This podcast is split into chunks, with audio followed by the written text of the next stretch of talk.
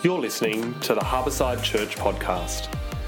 To connect with us online, go to www.harbourside.org. We hope you enjoy this message. Welcome to church. My name's Dave. I'm one of the pastors here. I'm the only pastor here. Worked two weeks ago. I'm going to keep using that. Welcome. Hope you feel really welcomed here at Harbourside Church. This is exciting. We are, if you know the story about Harbourside, we are this is our fourth week as a grown up church. So we are growing up as a church. It's very exciting. I want to uh, uh, add my welcome to Ali's on this long weekend. Thanks for sticking around. I know it's tempting to head out, and so we just know who the real Christians are now. welcome to church. Uh, I'd like to do something um, semi in house, and that is just to, to welcome our wonderful kids worker, Rita Smith, back to church. Can we just say,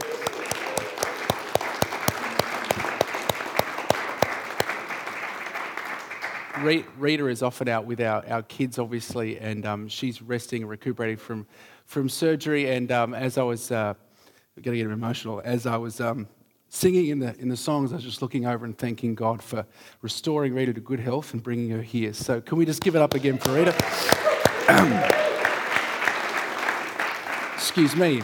Excuse me. It's not like me to be emotional. Joke, joke. Um, welcome. It's really good to be here this morning. You know, people often make attempts to categorize us, don't they? You find that? Try, try and put all of us into different groups. Happens all the time. Uh, it's pretty unsuccessful, isn't it? Trying to put the entire population of the world into different categories. Uh, in this particular one, they try and put people into two. Well, almost impossible, really, to put people into two categories. But I think there might be a little bit of truth to it. Here they are two categories rule breakers, rule keepers. Which one are you?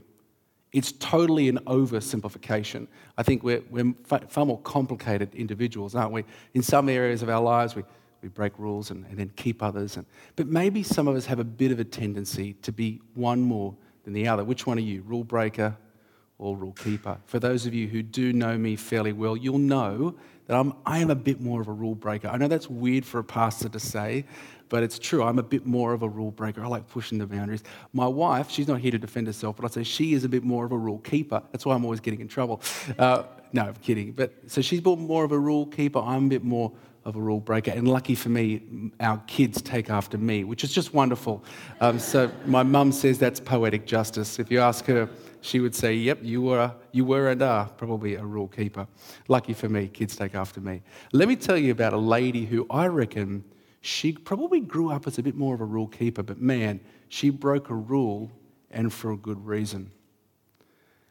On the cold evening of December 1st, 1955, Rosa Parks refused to give up her seat to a white man on a bus in the city of Montgomery in the state of Alabama in the country of the United States of America. And she was arrested for her actions.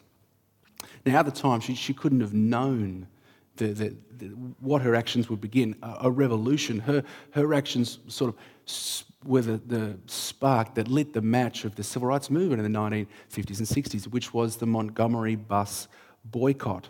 Schools in that area, public schools, had just been desegregated, but public transport had not yet. And African Americans were sick and tired of being treated like second class citizens on transport, which pre- predominantly they used. So for 385 days, no African American took the bus. And they, they crippled the bus company. And finally, after over a year, the bus company caved and they instituted more fair and reasonable laws. After much determination and sacrifice, can you imagine? Not catching the bus, long walks, people carpooled, an amazing thing. And all of this process actually brought Martin Luther King into the limelight. He was only in his early 20s at this point. Rosa Parks refused to stand up, even though she was breaking the law. She did it because she believed the rules of oppression that, that pushed her people down went against a higher law, which was that all men and women are created equal and in the image of God. It's a scary thing. Can you imagine a scary thing to be arrested by an all white police force? For many of, many of her people from her community were beaten and killed even by this police force. Can you imagine? But she believed the color of her skin did not mean she needed to be treated like a second class citizen and moved to the back of the bus. Not many people know this, but Rosa was a very keen Christian and her faith played a large role in her life. She said, As a child, I learned from the Bible to trust in God and to not be afraid. Speaking about, about this particular instance, she said, I felt the Lord would give me the strength to endure whatever I had to face. God did away with all my fear. She broke an oppressive rule in order to fulfill a higher one. A remarkable lady, Rosa Parks. What we're going to see today is Jesus, the Son of God, break some rules.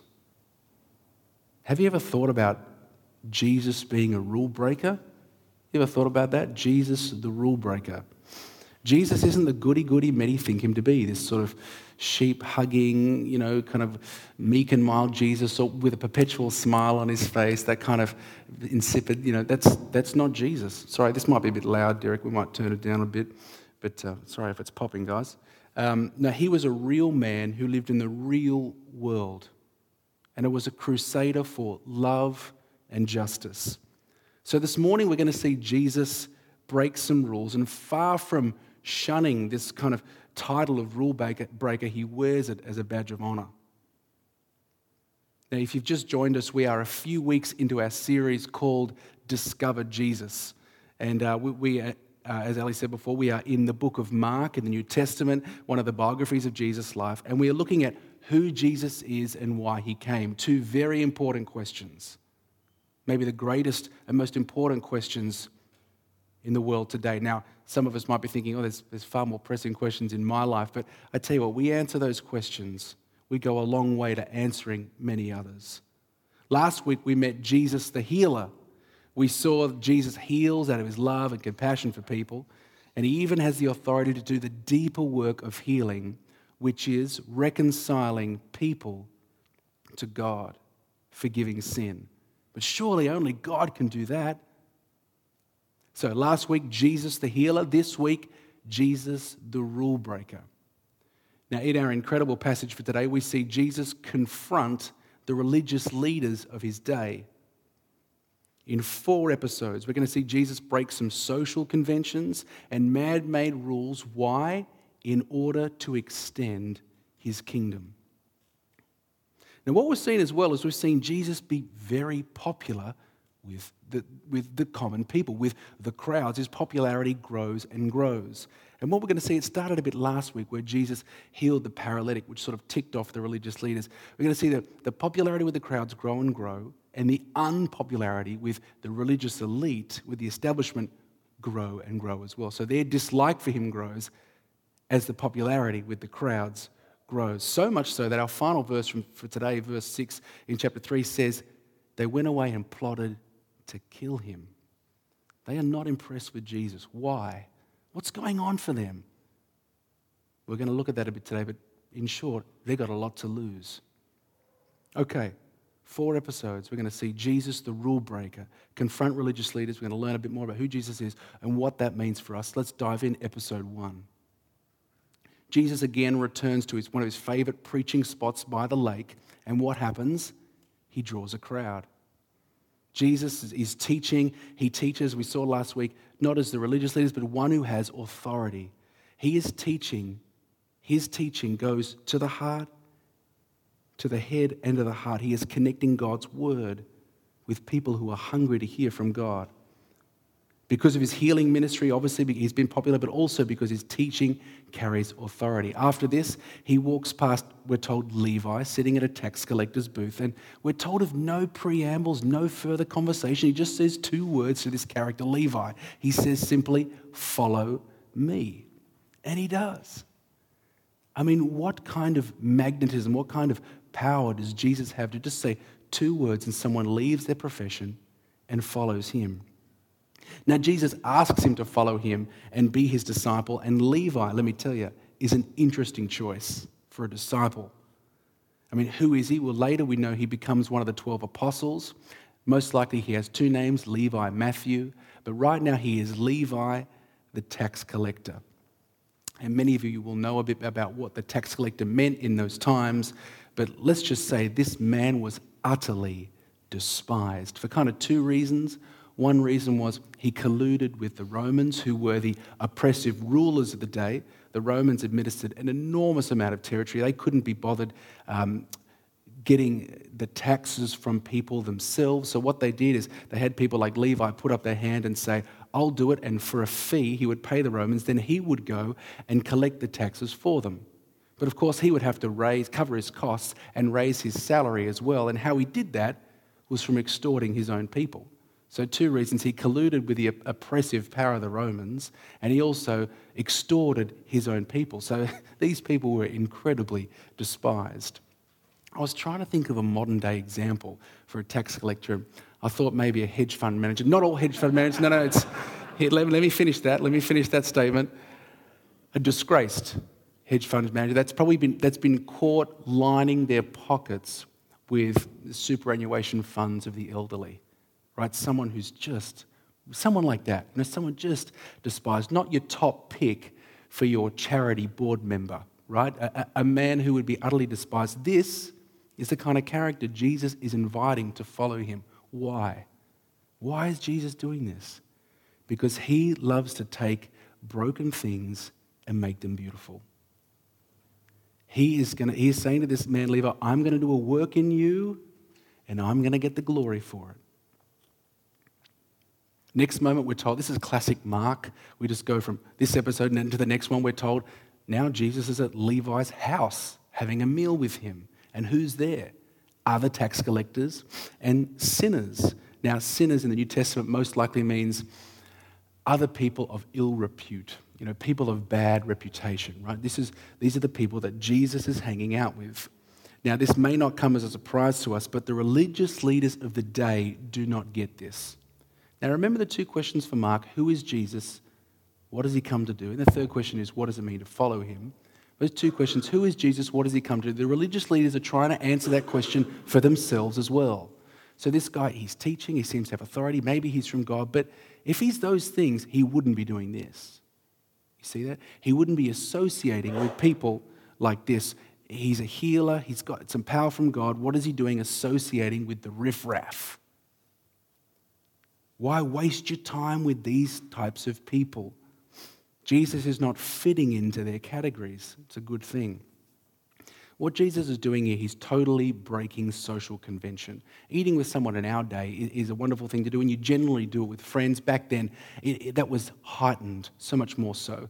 To, to have a meal with somebody was not necessarily to condone their behavior, but certainly align yourselves with them. So Jesus is happy to align himself with these types of people. He's happy to have even his reputation tinted. In other Gospels, we're told he was known as a glutton and a drunkard. That was his reputation. You know what? Jesus doesn't care. Isn't that refreshing? Jesus couldn't care less about his reputation in this way. Isn't that refreshing? Isn't that refreshing? Have you ever met somebody like that who just, you know, in a good way, couldn't care less what people think of them? Think they're a bit of a rare breed, don't you reckon?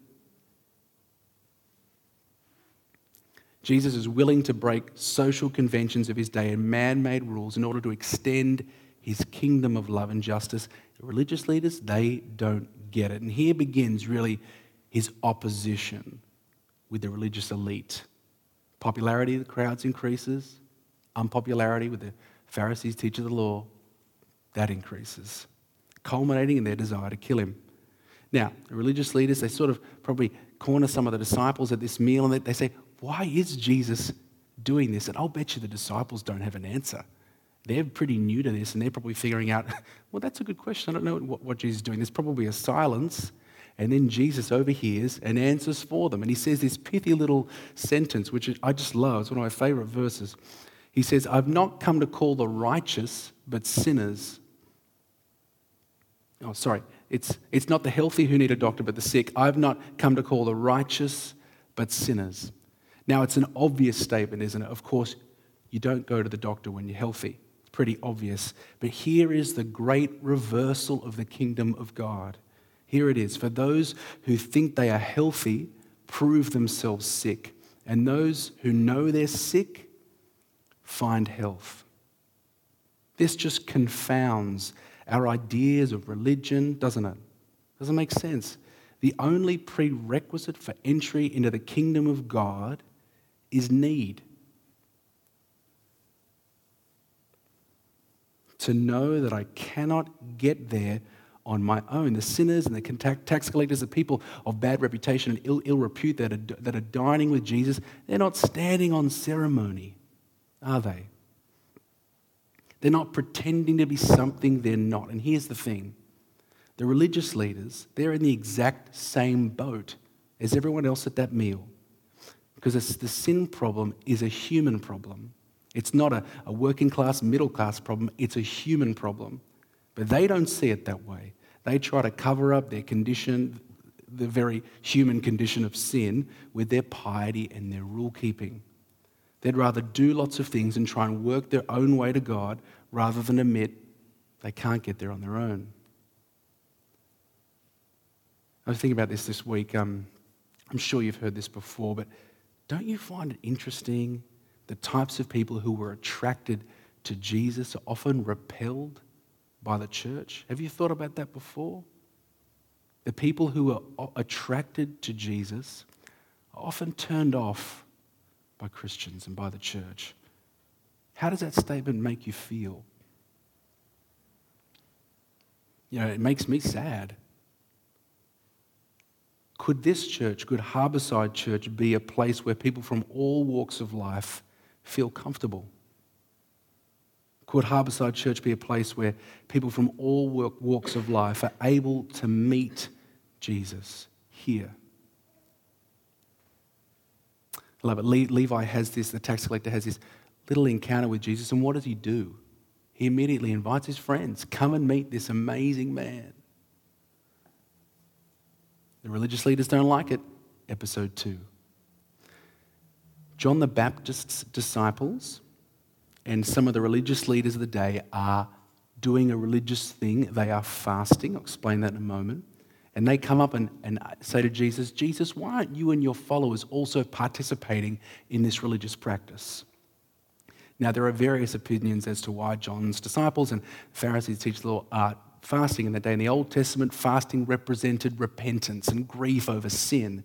In Jesus' day, it most likely represented a desire to see the coming of the Messiah. Right? People would um, fast and would, and would pray a lot for the King to come, for the Messiah to come. That's most likely what's happening here on Mondays and Thursdays. That was the uh, role of the religious leaders and John's disciples. That's what they were doing. Fasting, come, Messiah, come. They say, Jesus, why aren't you and your disciples doing this? Why aren't you taking part in this religious practice? And Jesus says to them, The bridegroom is here. The Messiah, the one that you're fasting, that you hope would come, is in front of you. I'm extending the kingdom of God now. It's not the time for mourning, it's the time for joy. It doesn't make sense for me and my followers to participate in religious rituals like this anymore. In short, Jesus is saying this The kingdom I am bringing, it's unlike anything you've seen before. That's what Jesus is saying. The kingdom I'm bringing, it's unlike anything you've seen before. You can't just bolt it on to your existing ideas of religion. It just won't work. And he gives us two illustrations one about clothes and one about wine. One about fashion and one about wine. Two things we probably know a little bit about in this area, I imagine. Now, I don't know much about uh, clothes. My nicest clothes are bought for me from by Pip and my mum. And my mum has actually a really good eye. She buys nice clothes for me. But I don't know much about clothes, but I do understand a little bit about clothing and fibers. I have before, like many of us here, put something in the warm wash that I shouldn't have, popped it in the dryer and tried like a jumper and tried to stick it over my big fat head and it didn't fit. Right? Many of us haven't done that before. That's what happens. Jesus is saying, you don't repair an old garment that's already shrunk and gone through the wash multiple times with a new garment that hasn't experienced that. Because what will happen? That new garment will do that and it will tear and it will ruin the clothing. Likewise, old wineskins were to store old wine. If you took an old wineskin, which was brittle and become you know, hardened with age, you put new wine in, the fermentation process has not completed, so chemical reactions are going on, and the wineskin will burst, and tragedy, wine would be wasted. Wouldn't that be a tragedy? It couldn't be clearer, could it? Jesus is saying, don't try and retrofit what I am doing to your ways of doing things. Why? Because the gospel is utterly unique. It stands utterly unique among the faith systems and religions of the world. You can't add a bit of this or a bit of that and sort of make your own religion. It doesn't work that way.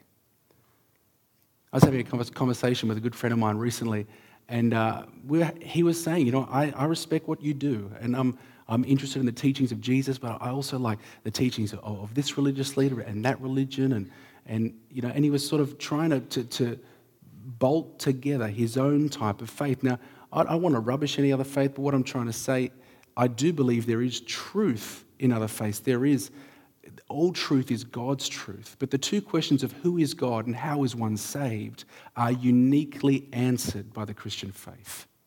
God is Trinity. How are we saved? Grace. And let me tell you, grace is an utterly non person made, man made thing. It's so clear because it's not about us, it's about God. Have you ever thought about karma, the rule of karma? I think that kind of makes a bit more sense in, in a human way. Do you reckon? You know, you get, you, you get what you put in. You know, if you do something wrong, well, you'll, you'll get, that makes sense to us. But grace, and a totally undeserved gift from God, you mean all I have to do is turn in faith? I don't have to do anything? That puts off people. It's clearly not a man made thing. That is from God. Karma makes more sense, but let me tell you, it's not good news like the gospel. Episode 3 the uh, pedantic rules of the Pharisees and the teachers of the law are put to Jesus again. Okay, what's happening here? Jesus and his followers are walking through the grain fields on a Sabbath. So you, Jesus is here. Carla. Jesus is here. His disciples are following, and a crowd is following behind. And among that crowd are some religious leaders. They're walking through a grain field. It's harvest time on the Sabbath. And what are they doing? The disciples are picking the head of grain, sort of rubbing it between their hands and eating it like a bit of popcorn, I guess, like a snack.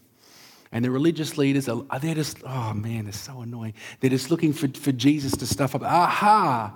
What you are doing is unlawful to do on the Sabbath. So just nitpicking, pedantic. I mean, do you know those kinds of people who just nitpick? Oof, sometimes they're very hard work.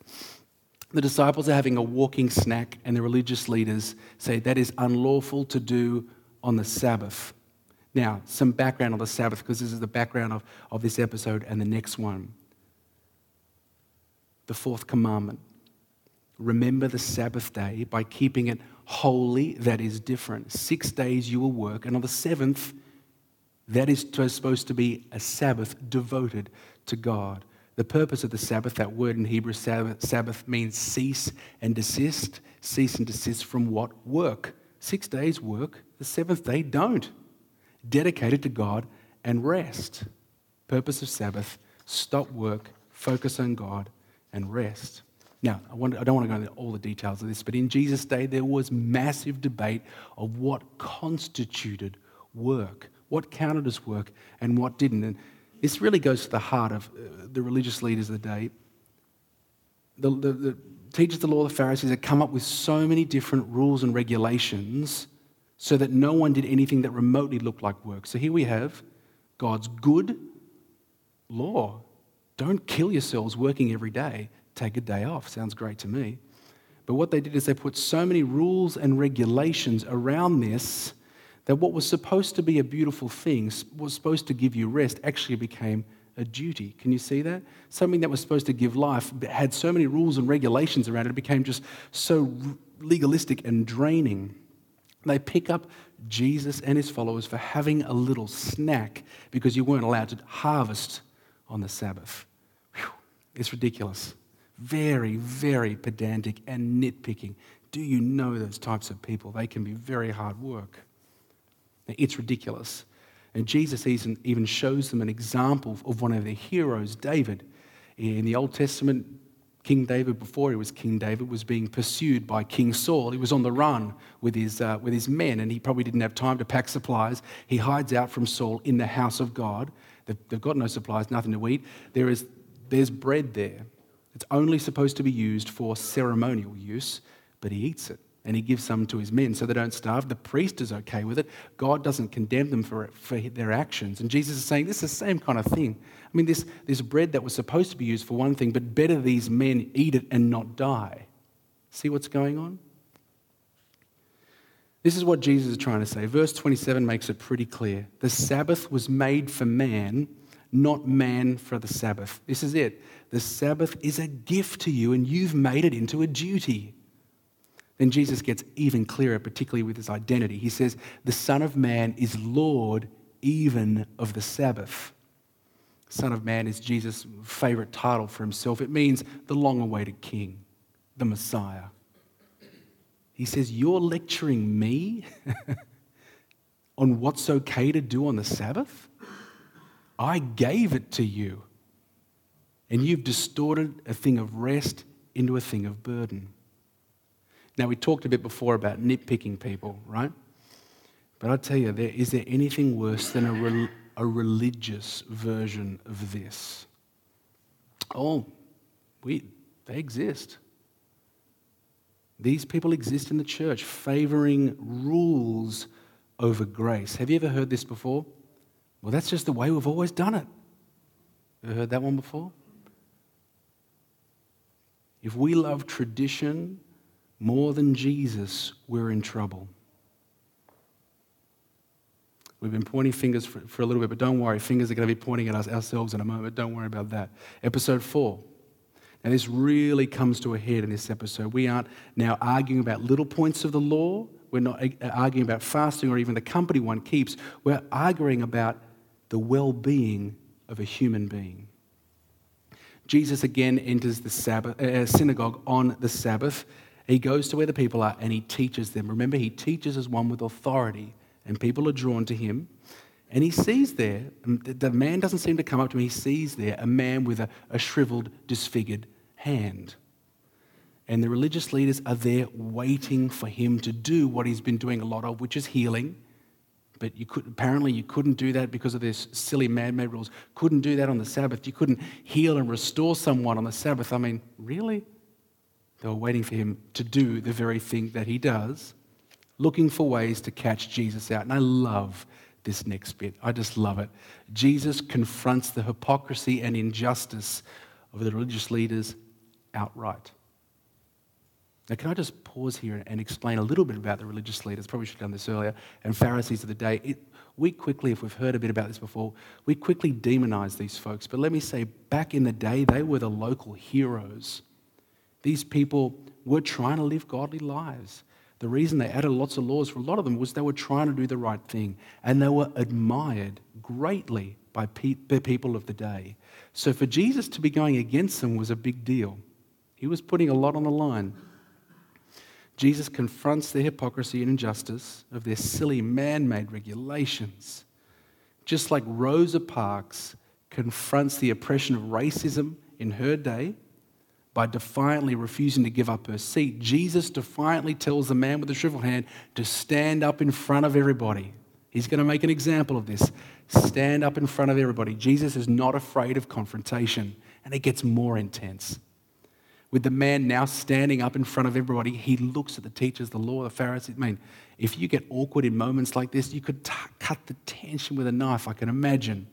He says to them, Which is lawful on the Sabbath, to do good or to do evil, to save life or to kill. Can you imagine just the tenseness in that room?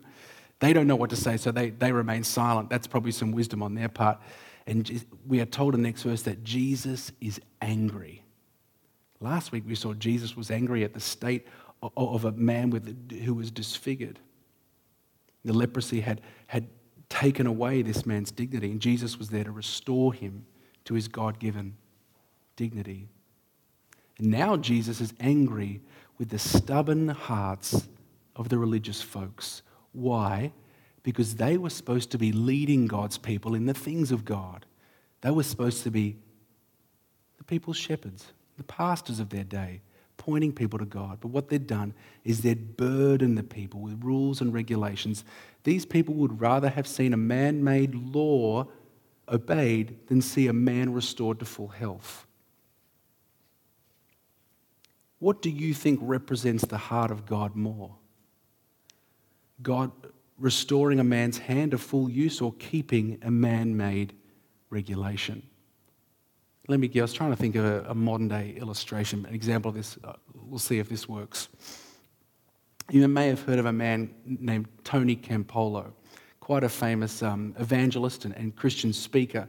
I, I, I saw him speak over 10 years ago now, and just amazing gifts and talents as a public speaker. He often would speak on behalf of um, NGOs and charities, organizations, that kind of thing. Well, he did, for, for a little while now, he did this thing. He caused quite a stir when, in order to get people's attention, he would swear in one of his talks. Quite controversial. He'd say this I'm not going to swear, don't worry, but we'll figure it out. You've got good imaginations. He would say this while you were sleeping last night, 30,000 kids died of starvation or diseases related to malnutrition. Most of you don't give. What's worse is that you're more upset with the fact that I said than the fact that 30,000 kids died last night. Got people's attention. And you know what the amazing, sad thing was? People did care more about the fact that he swore oh man, he, he had speaking engagements cancelled. Okay, this is a bit of a friend of a friend thing, but a friend of mine told me that a friend of his who was in ministry booked Tony Campolo to come and speak it. He was the associate. He came to speak at his church. He did this talk, he, he swore on stage, and he was fired for being the one to book Tony Campolo. He said, What should I have done? He said, You should have gone on and dragged him off the stage. I mean, are you serious? Now, I'm not condoning swearing, okay? Please, please don't tweet that. I'm not condoning swearing whatsoever. But I am interested in just the Pharisaical, just the nitpicking, the attitudes of, of some Christians. Folks, where are our hearts at? Where are our hearts at? Okay, we've done a bit of finger pointing. Let's take it right back here. Martin Luther famously said, religion is the default mode of the human heart. And I believe he's right. We said before that grace is kind of alien to us. And maybe karma makes more sense. Uh, yeah, I've got to do certain things and then maybe I'll make my way to heaven or I'll make some of my way there and God can help me a little bit. But grace is utter undeserved gifts. That's how we enter the kingdom. That is utterly non human, it's divine. Religion is the default mode of the human heart. This means that even understanding the gospel, even applying it to our hearts, after that, we can easily drift into rule keeping, can't we? Easily drift into, okay, so if I do this and if I, if I fulfill these things, if I obey this rule, if I, if I do this, then God will love me, bless me, throw, throw a blessing my way, He'll accept me. No. Got to keep coming back to the gospel as central. So easy to point the finger, isn't it? But there's a lot in here for us too. You see, Jesus came to remove the man made hurdles so people could encounter the real God, right? What hurdles do we construct? What hurdles do we construct to keep people from meeting Jesus? Our mission here at Harbourside Church is to proclaim the hope of Jesus to Mosman and beyond. We exist to invite people to encounter Jesus. That's why we're here. Yes, we're here to deepen in our faith. We're here to worship God. We're here to create a wonderful sense of community. But our mission is to be outward facing so we can invite people to encounter Jesus. But I tell you what, this is also one of the exciting things about planting a church, right? Remember, we're four weeks old as a church and we get to create our, our own culture and DNA. Isn't that exciting? We get to do that together. But let's not kid ourselves and think that each one of us don't bring our own spiritual and religious baggage to church. We do. I do. You see, at Harbourside, we want to live in the way of Jesus, not get in the way of Jesus. Does that make sense? The truth is, we have blind spots right now, and we will have blind spots as a church. What we need to do is ask God by His Spirit to reveal them to us and have the strength and the courage to change. What is it going to be for us? I talked a bit about this last week. I think it deserves repeating. I, I, I, believe I've heard a bit about, you know, some feedback from the church, and we are, praise God, creating a warm and welcoming space here, a warm and welcoming church. That's, that's what we're trying to do here. But I reckon a danger is soon we might think, oh, I've got my people now. This is good. This feel, feels good. You know, I've got my people. And, and let's kind of focus a bit more inward and let's, you know, easy to do and it makes sense. Easy to do. I believe that the, having an outward focus and a warm and welcoming church is not the default position of many churches. The default position is to go inward and, and look after our own needs and demand much of the, of the ministry team. So I think moving forward, we're going to have to push ourselves outwards to focus on inviting people to encounter Jesus. I think we're going to have to keep on each other in a, in a good way, in that way. These are some great questions I've been thinking through this week. I don't necessarily have all the answers for them. We need to think through them. What do we want to be known for as a church? What do we want to be known for as a church? What will our church be known for? Are we willing to put programs in front of people? That's a hurdle. Are we willing to put things above human beings? This is not what we want to do, but this is often the default mode of organizations. See, it's so tempting to think the religious leaders are so different from us. But the church is proof that that's not true.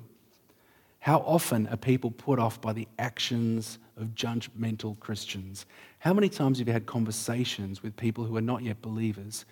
And many of them aren't, well, I object to the evidence of the resurrection of Jesus. Sometimes that'd be really nice, wouldn't it? But it's often they've had a terrible experience of church or of Christians, or we are done with hypocrisy. What hurdles are we constructing so people cannot get to Jesus? Jesus came to remove those hurdles so people could experience the real love of the living God. That's what we want to do. So I'm going to pray in a moment. I'm going to ask the band to come up. You want to come up now? And we're going to pray through Lord, we need your help in removing hurdles that we cannot even see yet. Going back to the very beginning, remember our friend Rosa Parks? When asked if she was scared when she broke the law, the man made law of segregation to fulfill a higher one, she said this. She said, You must never be fearful about what you are doing when it is right. Isn't that a great quote? You must never be fearful about what you are doing when it is right. Jesus came to remove barriers and hurdles to the true and living God. When we are doing that, when we are doing the right thing, may we do it confidently and without fear. You know, may we stand up for the good news of the gospel and invite people to encounter Him. May we refuse to let people reject the Christian faith upon anything other than who Jesus is and what he's done. May we, by the power of the Holy Spirit, live out the undeniable truth of Jesus. That's the church I want to be a part of. Amen to that. Let's pray. Heavenly Father, we thank you so much for your word. We thank you, Jesus, for being a crusader for love, truth, justice.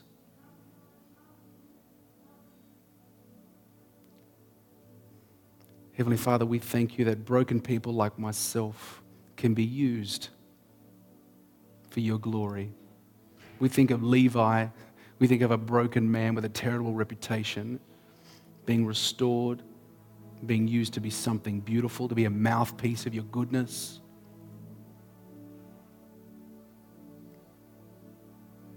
Heavenly Father, we ask that by your Spirit you would reveal to us where are our blind spots. What hurdles are we already constructing that will hurt people, will hinder people coming to know you? Reveal them to us. Humble us, Lord. Keep the fires burning for mission in this church. May we be outward focused. longing to see people meet you for the first time, reconnect with you. It's why we exist. We need your strength, we need your help, we need your vision.